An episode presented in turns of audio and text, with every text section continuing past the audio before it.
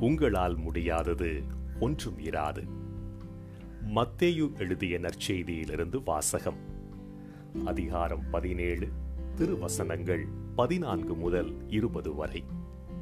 அக்காலத்தில் இயேசுவும் சீடர்களும் மக்கள் கூட்டத்தினரிடம் வந்தபோது ஒருவர் இயேசுவை அணுகி அவர் முன் முழந்தாள் படியிட்டு ஐயா என் மகனுக்கு இறங்கும் அவன் வலிப்பு நோயால் பெரிதும் துன்புறுகிறான். அடிக்கடி தீயிலும் தண்ணீரிலும் விழுகிறான்.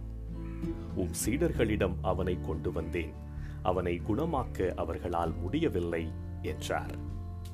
அதற்கு இயேசு நம்பிக்கையற்ற சீரழிந்த தலைமுறையினரே எவ்வளவு காலம் நான் உங்களோடு இருக்க இயலும்? எவ்வளவு காலம் நான் உங்களை பொறுத்து கொள்ள இயலும்?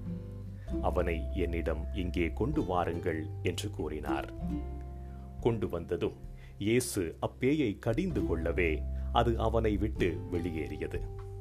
அந்நேரமே சிறுவன் குணமடைந்தான்.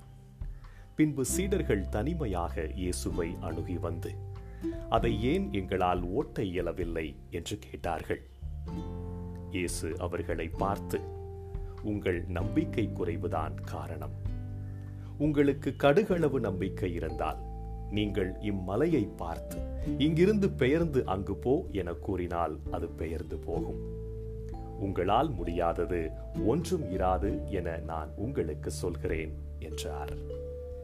ஆண்டவரின் அருள் வாக்கு கிறிஸ்துவே உமக்கு புகழ்.